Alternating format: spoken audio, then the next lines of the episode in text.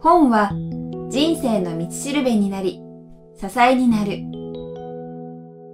この番組があなたの明日を輝かせるお役に立ちますように。人生を変える一冊。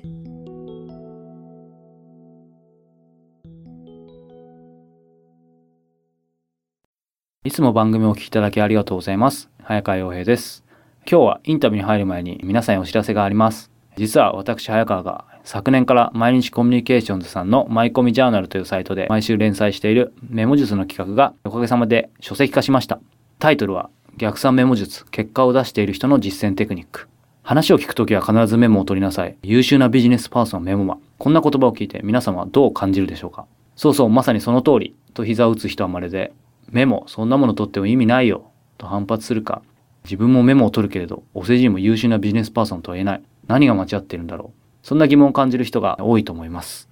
しかし、結果を出している人は必ずメモをビジネスに活かしています。一体、私たちのメモと彼らのメモは何が違うのか。本書ではこの謎を解き明かすためビジネス書で一作を書いている著者三崎栄一郎さん奥野信之さんそしてアルファブロガーとして著名な古貝ダンさんら多くのメモの達人たちの実践テクニックを徹底的に分析しました。さらに彼らがどんな目的の時にどんなメモを取っているのか目的に分けてメモ術を解説しました。さりげない工夫で結果は何十倍も変わる。そんな魔法のようで実は論理的思考に裏打ちされたメモ術をご興味がある方は体感していただければと思います。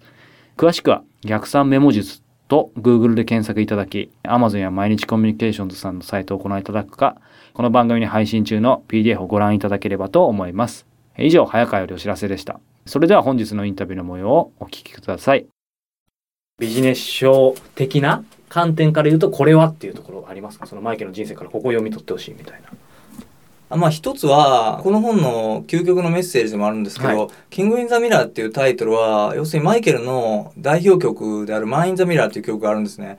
この曲はまあご存知の方も多いと思うんですけど何かっていうともし世界をより良くしたいなら鏡の中の人物と一緒に始めようっていう歌なんですよ、つまり鏡の中の人物ってのは自分のことなんですよ。みんなだから世の中を良くしたいとは誰もが思ってるのに何にも世の中が変わらないのはそれは一人一人が立ち上がってないからで、はい。一人一人の個人がその鏡の中の人物つまり自分とちょっとでも何かしようとアクションを起こせばうん。たちまち世界平和はもう実現するんですよ。このまあシンプルにして究極のメッセージっていうかこの作品でだから僕の伝えたいことは今までお話ししてきたようにいろいろあるんですけど、はい。やっぱり究極はそのマイン・ザ・ミラーのメッセージと一緒ですよね。その鏡の中の人物つまり自分と一緒にうん。ちょっとでもなんかより世界をより良くできることをしませんかみたいな、本当にその一人一人がそう思うことが大切だと思うんですよね。この本を読んでいてちょっと具体的なんですけど9ページあたりにですね、はい。えー人間には生まれながらの才能の差があるのかというところがありましたけども、はい。マイケルは本当に天才と言われながらもその努力はい。っていう部分があってまあその努力もやっぱり才能なんじゃないかっていうふうにちょっとだけネタバレですけど、はい。そこの部分もあってそんな中で僕も含めてやっぱりいわゆる派手な才能なくても努力だけはっていう、まあ、僕容量はですけど僕はどっちかそういうタイプかなと思ってるんですけどそれにすごい勇気づけられたんですけど流水さん自身はですねなんて言うんでしょう？そのいや僕も全く一緒ですよ。僕は20代前半の時とかは、ええ。まあ、大学生で作家になれたりしましたし若気の至りもあってもう自分天才じゃないかとかよくありがちな妄想を抱いてたんですけど。いやもうそんなんは誰でも思ってますね。あの作家になる人は自分が天才だ絶対ね1回は最低思ってますよ。思ってないと世の中に発表しようなんて思うわけがないし、でもねある先輩作家すごい大御所の人がねいいことを言ってるんですよ。その人の、まあ、あるハードボール作家なんですけど、はい。彼が言うには俺は昔自分を天才だと思ってたって言って自分はもうダイヤモンドの原石だと思ってたっていう。でも自分は10年やってると単なる石ころに過ぎないっていうのが分かったって言うんですよ。ダイヤモンドなんかじゃなく自分からこう輝きを発することはできない。単なるそこら辺に転がってる石ころに過ぎないけど、うんそんな石ころでも丁寧に磨いてやればちょっとはいい輝きを放つんじゃないかっていう、この言葉が僕は忘れられないしそれはやっぱり長年作家やってるとそうでまあ中にはもう十何年作家やっても俺は天才と思える人もいるのかもしれないですけど、まあそういう人を天才と呼ぶとすれば少なくとも僕はもう大凡人でまあそんな才能は全然ないと思ってますし僕も本当にここまで14年やってこられたのはもうそれは努力でしかないんですよね。なるほど、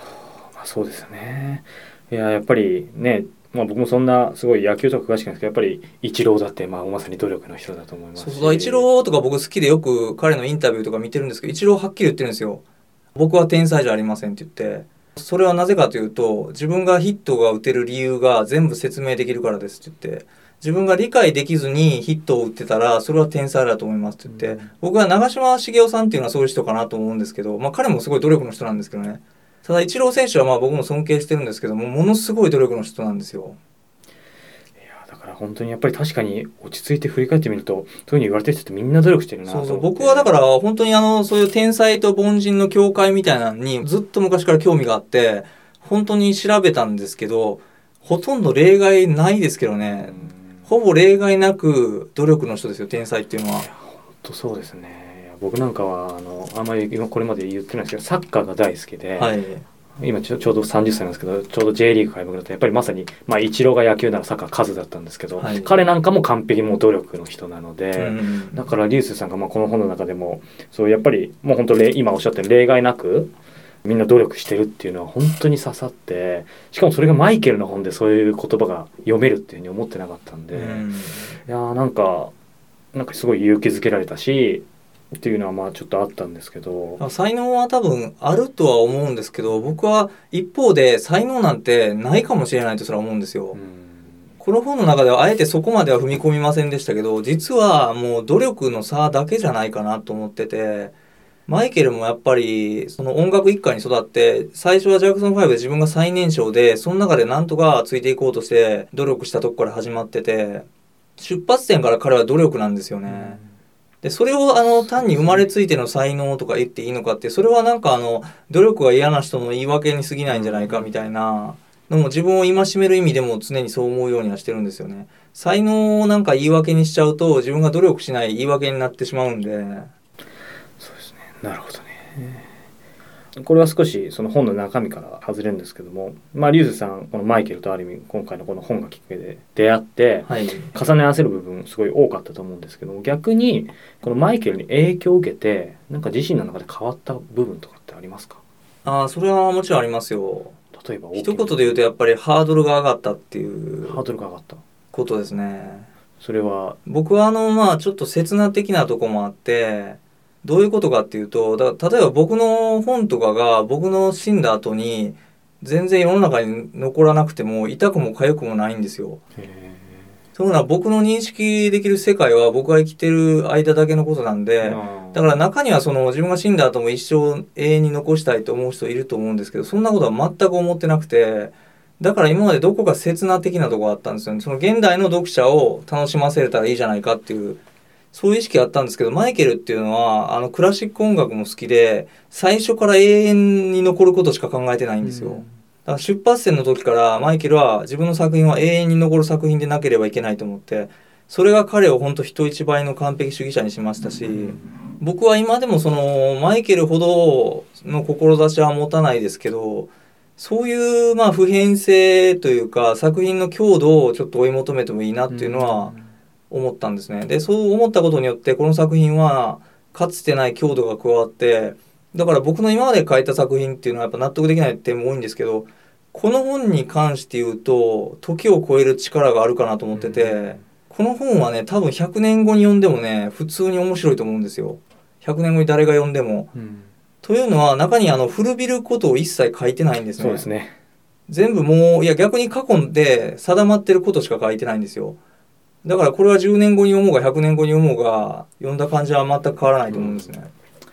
いやーまあ実際ね今日取材の前にもリリュウさんおっしゃってましたよね本当にこれはもう10年に一度もっと言えば後にも先にもこれ以上は書けないかもしれないけどおっしゃってましたもんね。僕の手応えとしてはそうであのだからマイケル・ジャクソンをいろいろ勉強して彼の人生とか音楽で彼のやっぱり最も売れた作品の「スリラー」っていうのは本当に神がかってて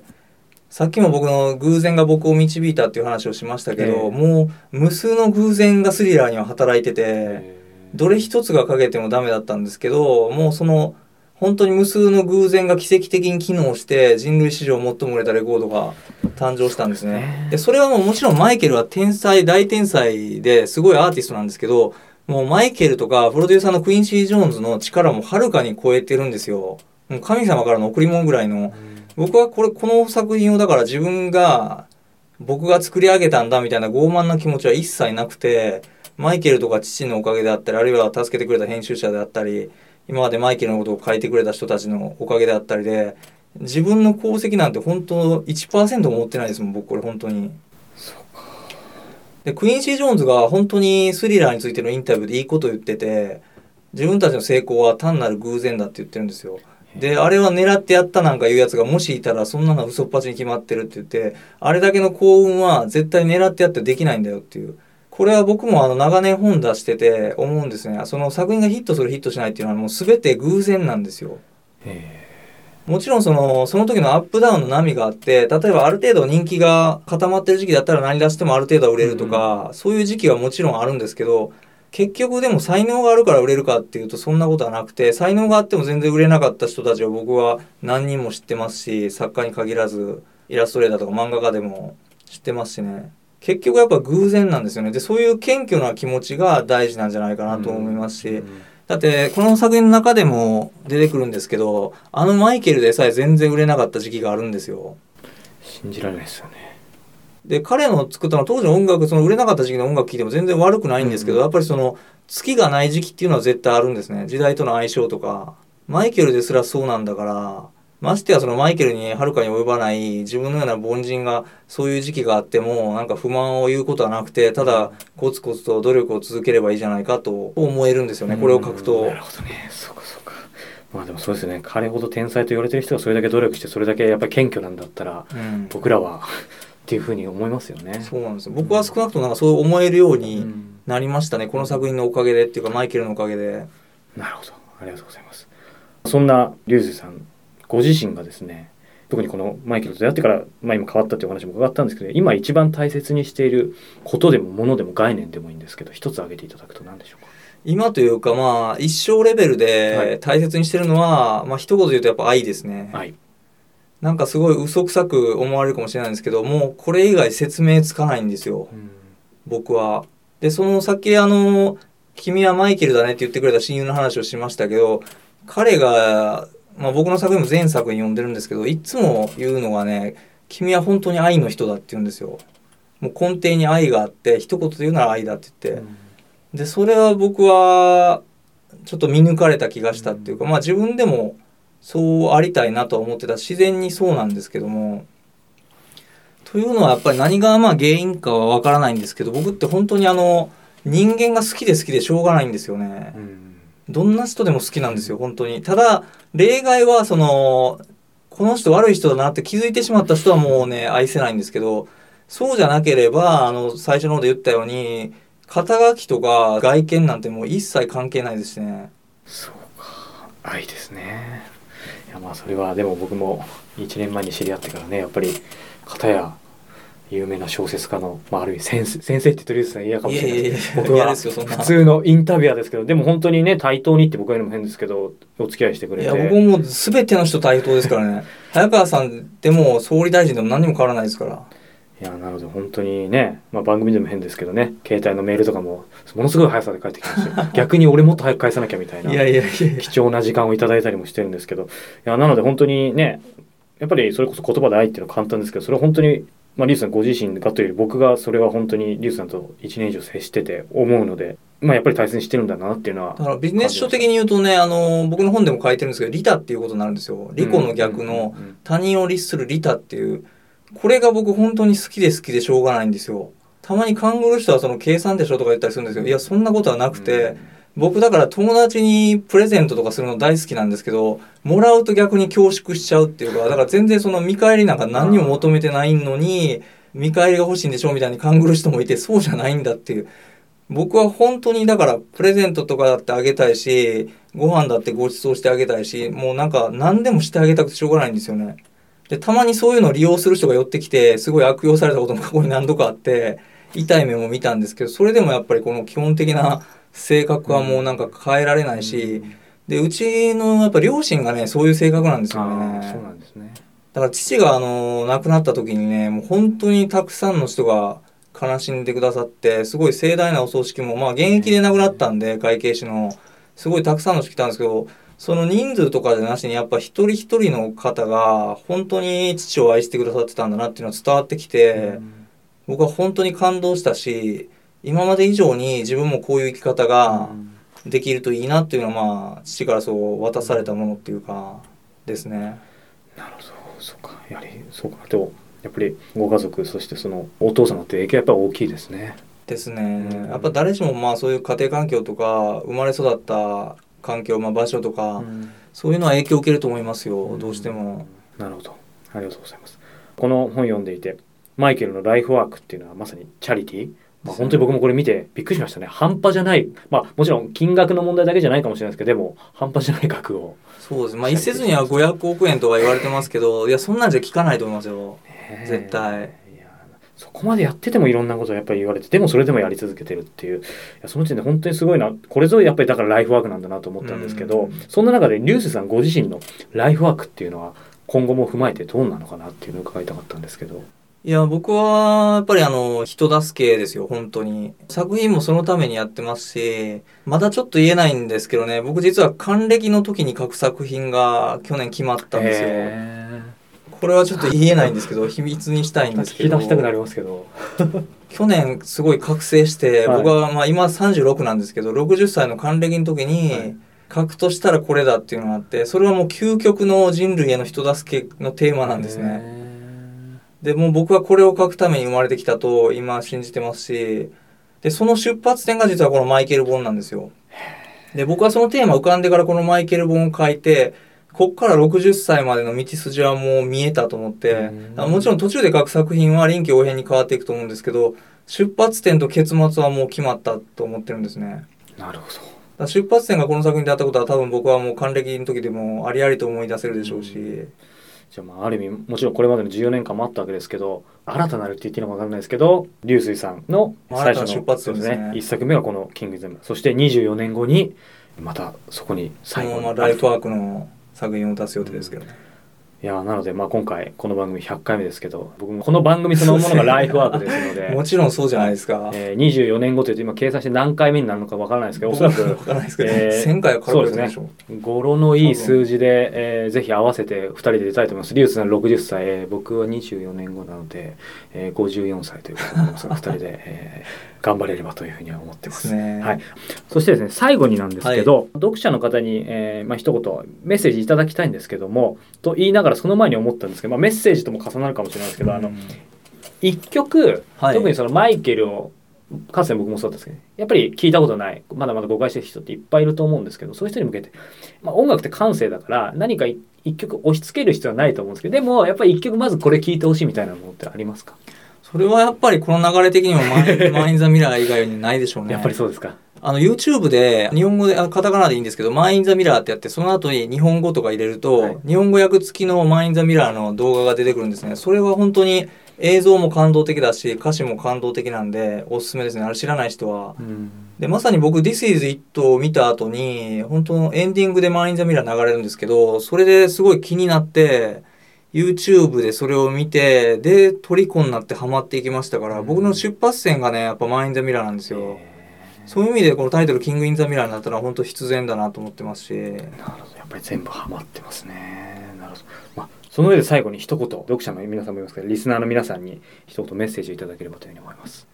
そうですね。まあ本当に僕の言いたいことはこの本に全部書きましたっていうぐらいの気持ちですねあととにかくこの本のラストでも書いたんですけどコミュニケーションっていうのは誤解し合うのが前提なんですよ。で理解し合えたとしたら本当に奇跡的なことだと思っててというのは僕が作品であるテーマについて語ったりあるいはこうしてインタビューで語らせていただいた時にやっぱりねなんでこう誤解されるんだろうみたいな受け止められ方するんですよね。だからもしこれを聞いてる人で僕のメッセージがなんか伝わってくれた人がいたら本当に嬉しいことですね。うん。でも誤解されたとしたらそれはそれでしょうがないですし。いやーまあでも本当に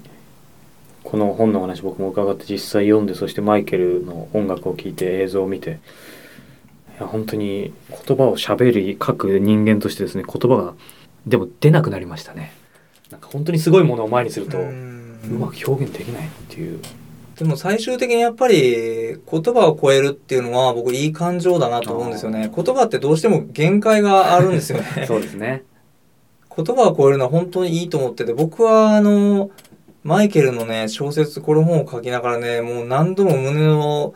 高ぶりっていうか、抑えられなくて、もう何度も号泣しましたもんね、僕書きながら。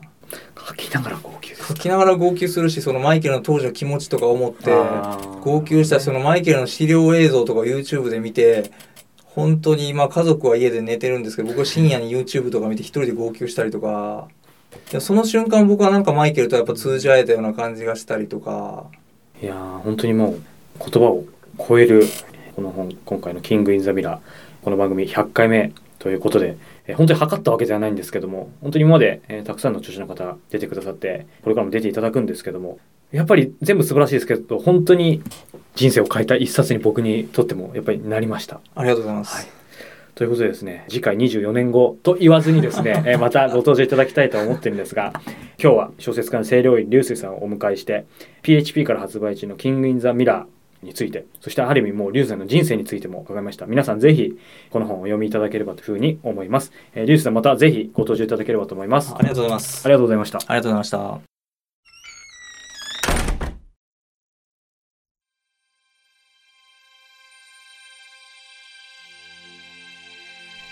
本日のインタビューはいかがでしたか？人生を変える一冊がスタートしたのは2008年10月。了承を書いた著者と人生をよりよく生きたいと願う皆さんをつなぐ架け橋になりたい。そんな思いからこれまで無料でお届けすることにこだわり続けてきました。おかげさまで多くのリスナーさんと著者の皆さんに応援していただき、ここまで番組を続けてくることができました。今もなお無謀と言われる無料配信ですが、今後も一人でも多くの人に届けたいとの思いから、できる限り継続していきたいと考えています。キクタスでは、そんな志に共感してくださる企業スポンサー、個人サポーターを募集しています。人生を変える一冊を通して、スポンサーやサポーターの皆さんとリスナーの皆さん、双方がハッピーになれるような展開になればと思っています。詳しくは人生を変える一冊のサイト http コロンスラッシュスラッシュキクタス .jp スラッシュブック内にある広告音声 CM のご案内をご覧ください。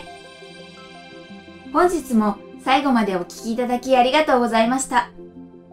それではまたお耳にかかりましょう。ごきげんよう。さようなら。この番組は、キクタスの提供、若菜はじめ、ご機嫌ワークス制作協力、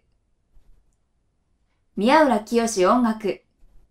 清水夏美ナレーションによりお送りいたしました。